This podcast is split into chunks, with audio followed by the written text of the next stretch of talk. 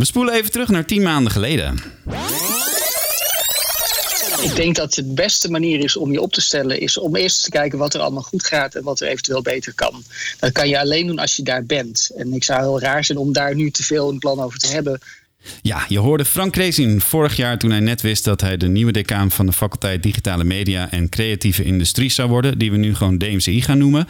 En hij is hier nu een half jaar en dus zijn wij benieuwd, wat gaat er allemaal goed en wat kan er beter? Frank, daar wil je vast meteen op reageren.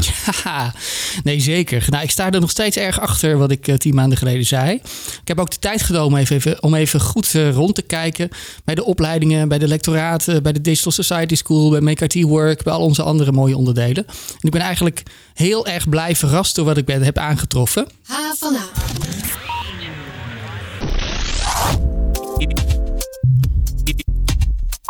Ja, fijn dat je luistert naar onze podcast. En zoals elke week praten we door met HVA'ers over wat er gebeurt op diezelfde HVA. Mijn naam is Daniel Roms en tegenover mij aan tafel zit Kiri Stuy. Hoi Kiri. Hallo. Hoe was jouw week? Ja, goed. Ja? Ja, Mooi. wel druk, maar uh, lekker druk. Oké.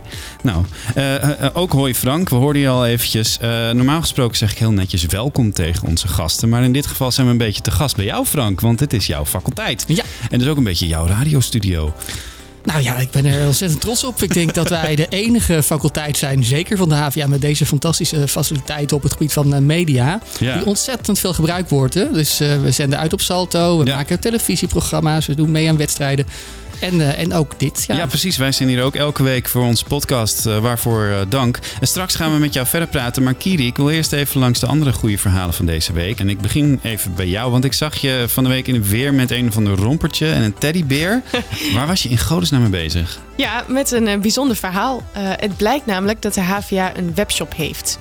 Uh, en uh, ik verzin het niet, maar daar kun je dus uh, merchandise kopen. Dus zoals paraplu's met hogeschoollogo's of shirtjes in HVA-kleuren, pennen, bidons. maar het meest opvallende product is wel um, een romper. En daarop staat de tekst. En echt, ik, ik, ik verzin het niet. Shh, I'm creating tomorrow. Wauw. Jawel. Hm. Zelfs als baby ontkom je niet aan de HVA-trots. Hm, hm. En uh, uh, ik ben eens even verder gaan zoeken. En het blijkt dus dat de HVA niet de enige is die een webshop heeft. Uh, het is gewoon eigenlijk een traditie van universiteiten, vooral in uh, Amerika, toch? Om ja, van die sweaters van die typische sweaters waar de ja. Columbia op staat. Maar ik moet zeggen dat dat HVA, die, die driehoekjes van de HVA op zo'n grijze longsleeve, zoals ik dan zag, dat, ja, ik vind dat niet zo hip. Nee, ik, ja, en, met zo'n mooie uh, modeopleiding als de Amfi zou je denken dat daar misschien nog wel iets uh, toffers uit voor kan komen. Ja, zeker, ja. En, uh, maar goed, het is, ja, we zijn niet de enige. Saxion Hogeschool kun je sporttas bestellen. in Den Haag je joggingbroek. En bij Hogeschool Rotterdam zelfs je lippenbalsem. Oké, en dat is allemaal super duur natuurlijk? Um, nou, het valt nog wel mee, maar de verzendkosten zijn vaak wel hoog. Oké, oké. Nou, nou, nou. Ik uh, ben benieuwd wanneer er iets uh, moois uit uh, Amfi-gangen gaat komen op die webshop. tussendoor hebben we op de HVA een heuse uitvinder rondlopen. Want informatica-student Patrick Tormans bedacht een baanbrekende uitvinding... die de gemeente Amsterdam gaat helpen om het probleem van verzakkende kademuren in de stad aan te pakken. Dat moet ik even uitleggen, want de kades in Amsterdam die zijn eigenlijk dringend aan vervanging toe. Ze zakken scheef en ze rotten van binnen en ze brokkelen langzaam af. Ik kom dat zelf elke dag tegen, want ik kan bijvoorbeeld al maanden niet meer over de Marnixstraat naar de HVA fietsen, omdat de boel daar echt ingestort is. Nou, en zo is 135 kilometer van de 200 kilometer die Amsterdam aan kademuren heeft, eigenlijk niet veilig. Nou, de gemeente die voert dus regelmatig metingen uit om te checken hoe erg die kades dan verzakken. Maar de meetapparatuur die daarvoor gebruikt wordt is duur en de metingen duren heel lang. En dat is ook duur, want dat kost gewoon geld, die mensen. Mankracht. Ja.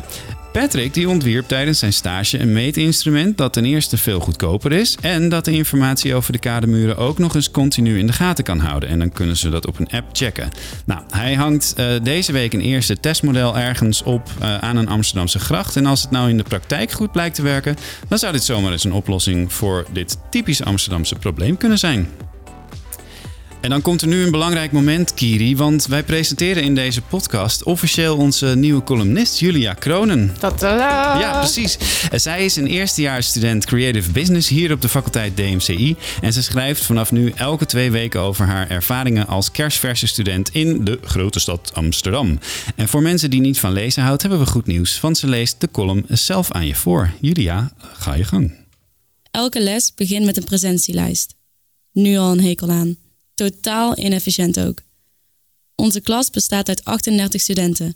Gaan ze al die 38 studenten één voor één opnoemen, waar ze een dikke 20 minuten mee bezig zijn.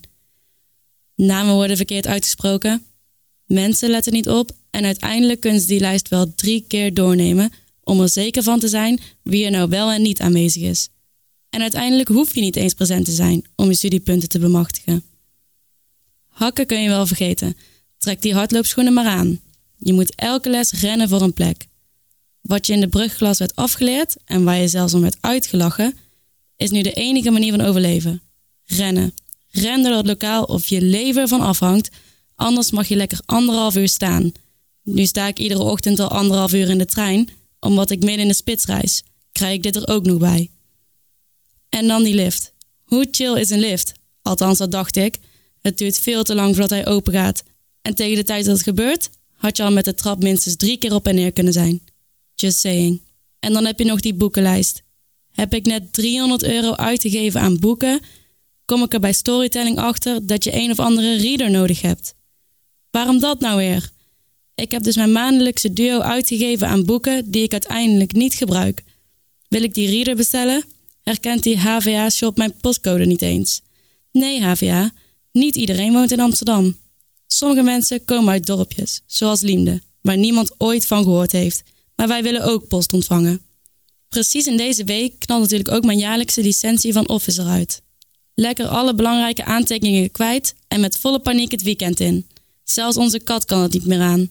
Die is deze week mishandeld door de dierenarts en zit nu flink aan de antibiotica. Ik overzie het nu al niet meer.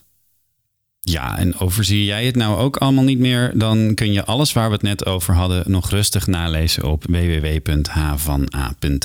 En daar lees en zie je bijvoorbeeld het verhaal van student Job Teling. Uh, hij heeft een lichamelijke beperking en hij neemt je mee naar het Wieboudhuis. En daar laat hij zien hoe toegankelijk dat gebouw eigenlijk voor hem is. En heb jij als student nou ook iets wat je met de rest van de HVA wil delen? Neem dan contact met ons op, want we willen graag met jou aan de slag om daar een verhaal over te maken. Je kunt mailen naar havana.hva.nl en H van A is H-V-A-N-A. Bingo. Of bel met 020 525 3981. Ik, dat klinkt zo ouderwet. Ik vind het zo grappig om zo'n telefoonnummer te noemen. Ja, klopt. Uh, welke problemen komen studenten eigenlijk tegen? Ik ben nog niet zo oud, dus ik weet niet of dit een probleem is wat er altijd al is geweest. En toen zei hij: Nee, maar het is dus niet zo dat mensen denken: zo'n jonge vrouw, wat weet zij er nou eigenlijk van? En waarom is dit onderwerp juist nu zo actueel? Wil ik zeggen, heb je wel eens cijfers te laten ingeleverd? Nog nooit. Echt niet? Tuurlijk wel. Oh. Wil je niets missen van het nieuws en de verhalen van de campus? Schrijf je dan in voor de nieuwsbrief op havana.nl. Frank Kreesin, decaan van de faculteit DMCI. We hebben een verrassing voor je, want uh, normaal gesproken bedenken wij als journalisten altijd vragen voor zo'n interview. Maar die vragen komen dit keer niet van ons, maar van jouw eigen studenten. Ah. Want wij hebben onze collega Suzanne Stekelenburg, dat is trouwens ook een oud student van deze faculteit, uh, op pad gestuurd met een microfoon langs de oude klaslokalen waar zij les had, om de studenten te vragen wat ze van jou willen weten. En uh, zo sprak ze bijvoorbeeld met creative business student Iris Kisjes. Hoe kwam je erop om decaan te worden?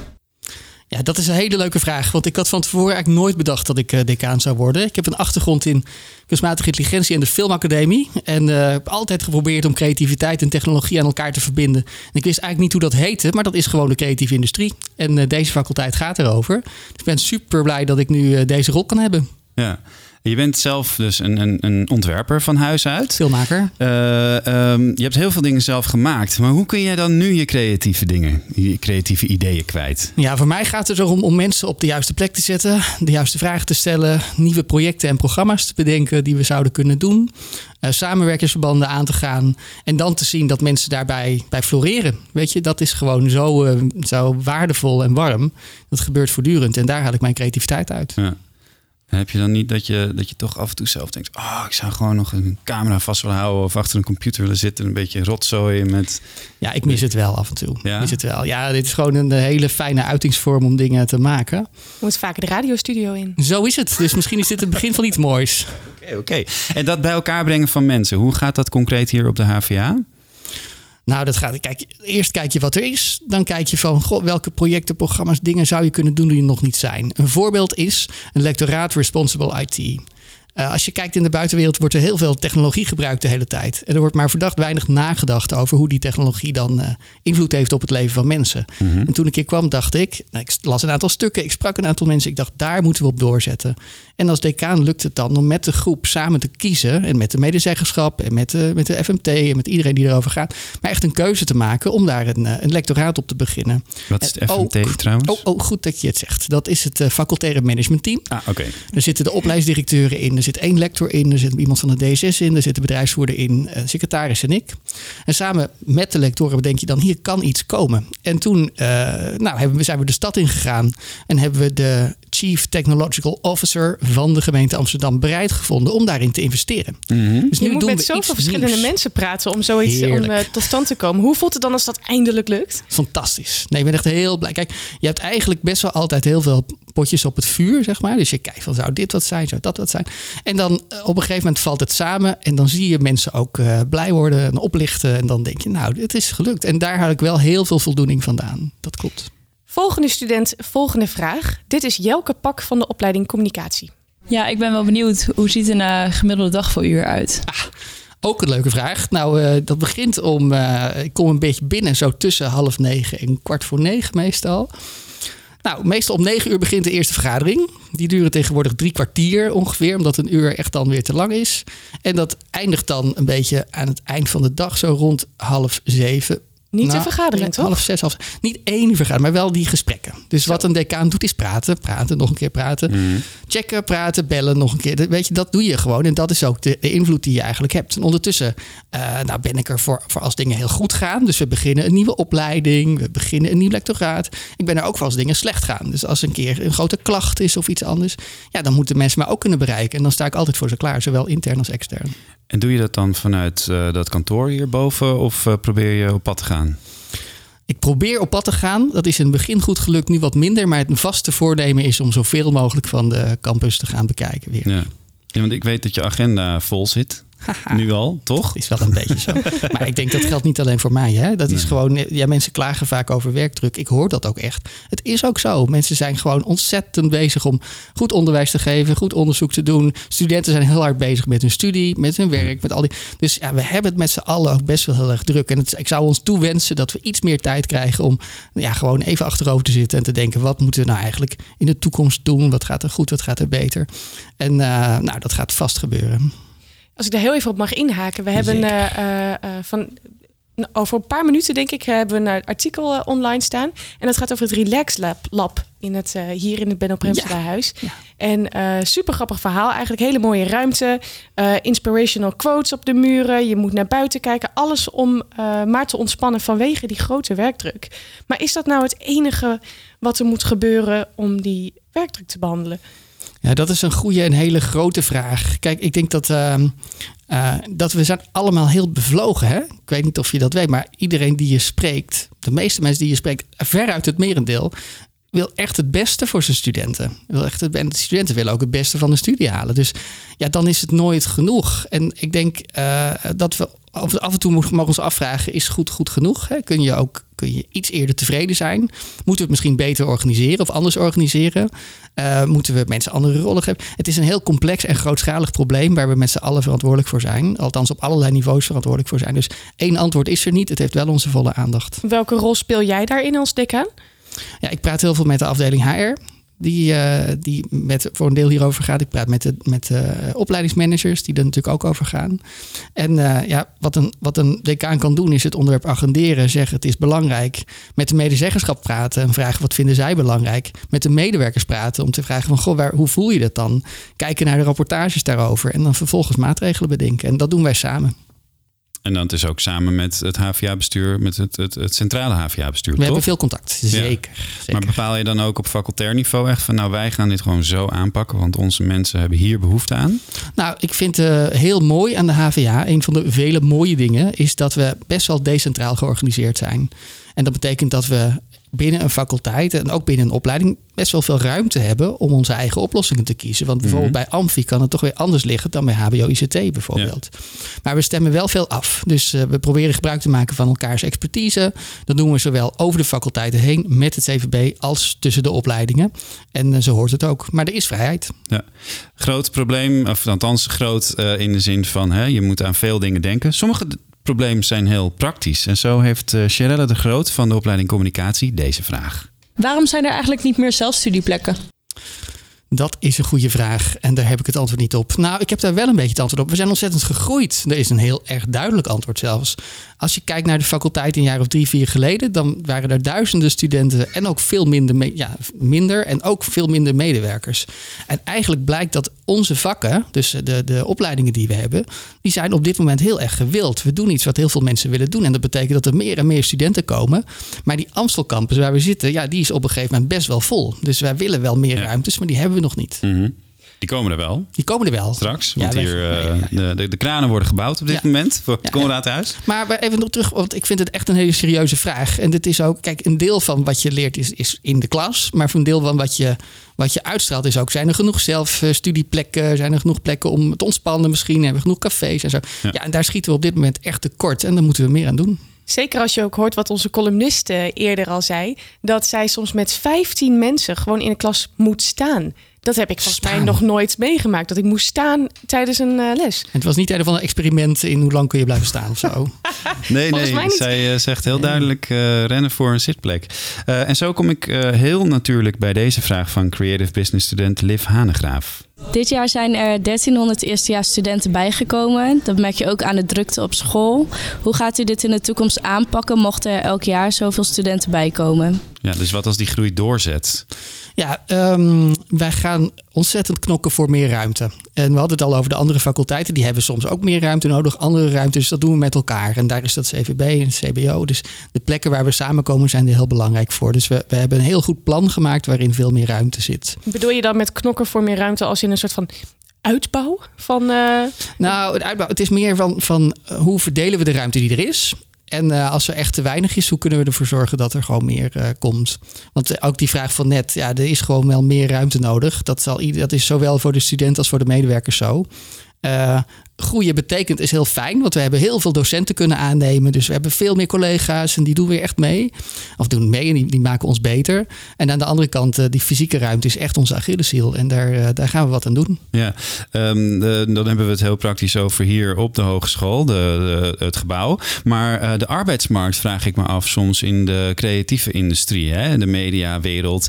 Is die wel groot genoeg? Zijn er wel genoeg banen voor zoveel studenten die door deze faculteit heen komen? Ja, dat, eh, dat gaat eigenlijk heel goed. En dat komt omdat wij eh, opleiden best wel breed. En dat betekent dat de mensen die hier vandaan komen, die kunnen ook op best wel veel posities terecht.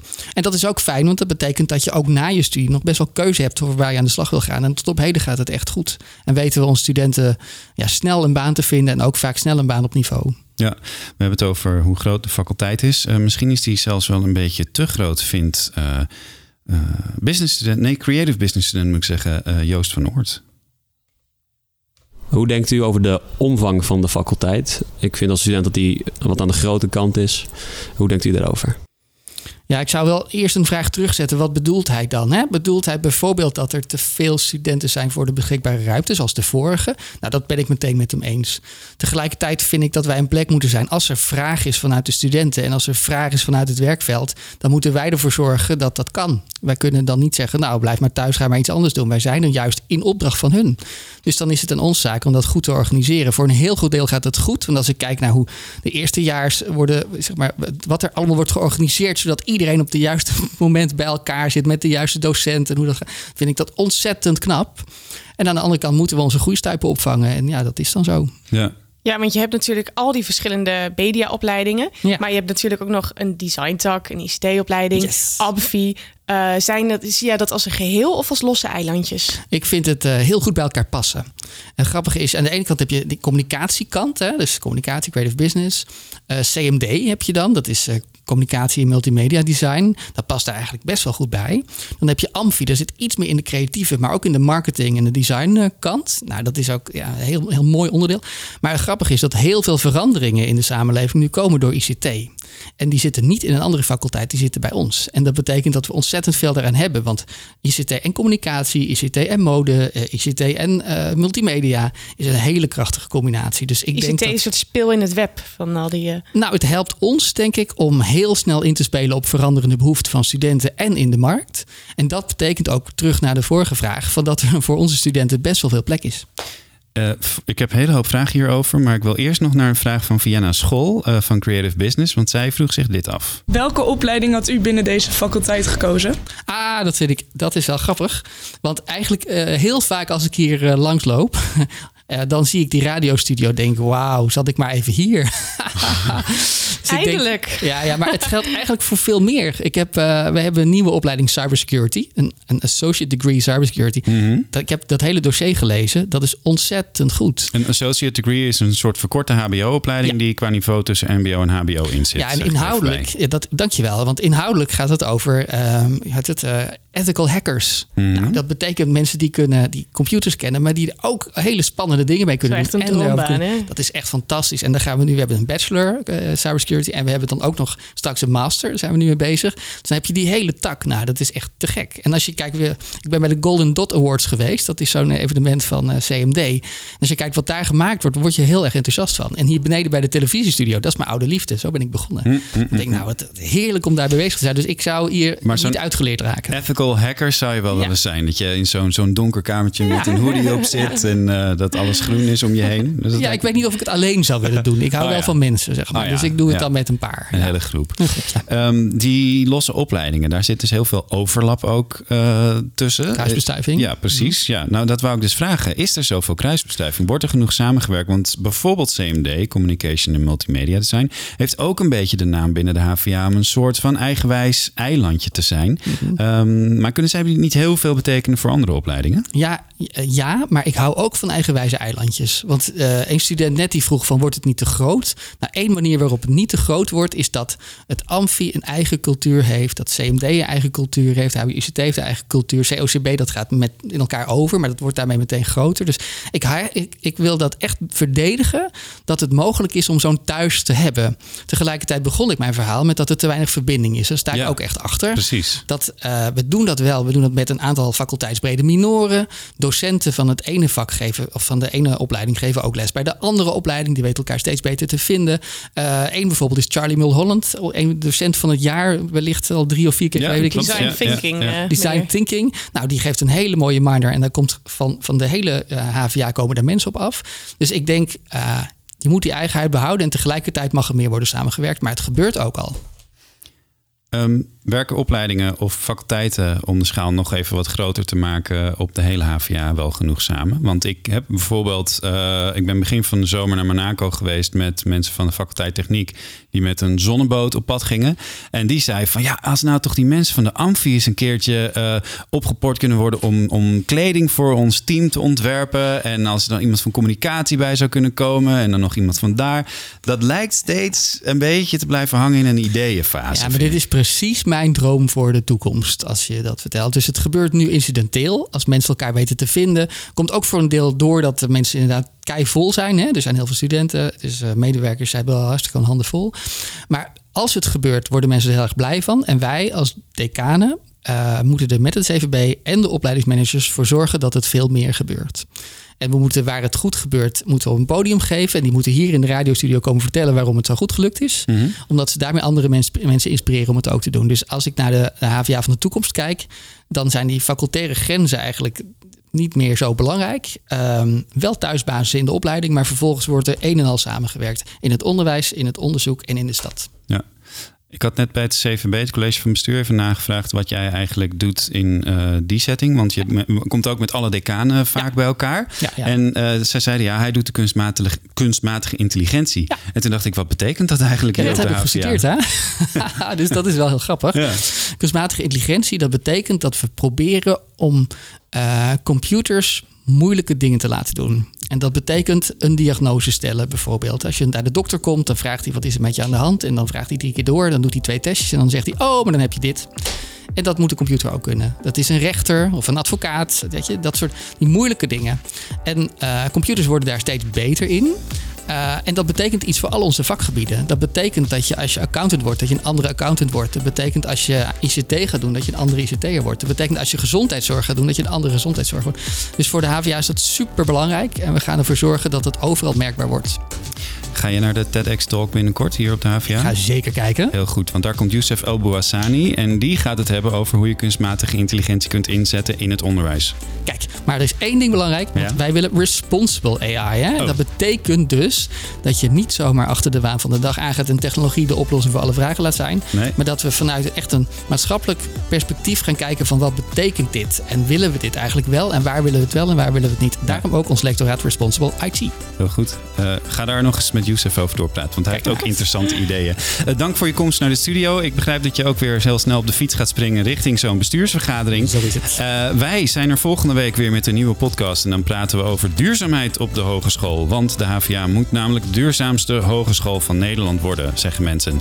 Maar hoe komen we voorbij het geklets daarover? En hoe zorg je dat alle losse initiatieven op het gebied van duurzaamheid ergens toe kunnen leiden? En dan ook heel belangrijk is de vraag: hoe duurzaam is de hogeschool nu eigenlijk? Want als je de ranglijstjes moet geloven, dan is er nog best een lange weg te gaan. Ook komende, we komende week houden we je weer graag op de hoogte van alle andere verhalen over jouw opleiding. En dat doen we natuurlijk op www.havana.nl en ook op Instagram, Facebook en Twitter. En wil jij nou de beste verhalen in je mailbox ontvangen? Schrijf je dan in via onze website op uh, onze wekelijkse nieuwsbrief. Ja, en wil je nooit meer een uh, podcast missen? Dan uh, moet je gewoon even in je favoriete podcast-app kijken naar Havana en dan abonneren. Bedankt voor het luisteren en tot volgende week. Geen enkele podcast meer missen? Abonneer je dan via SoundCloud of iTunes.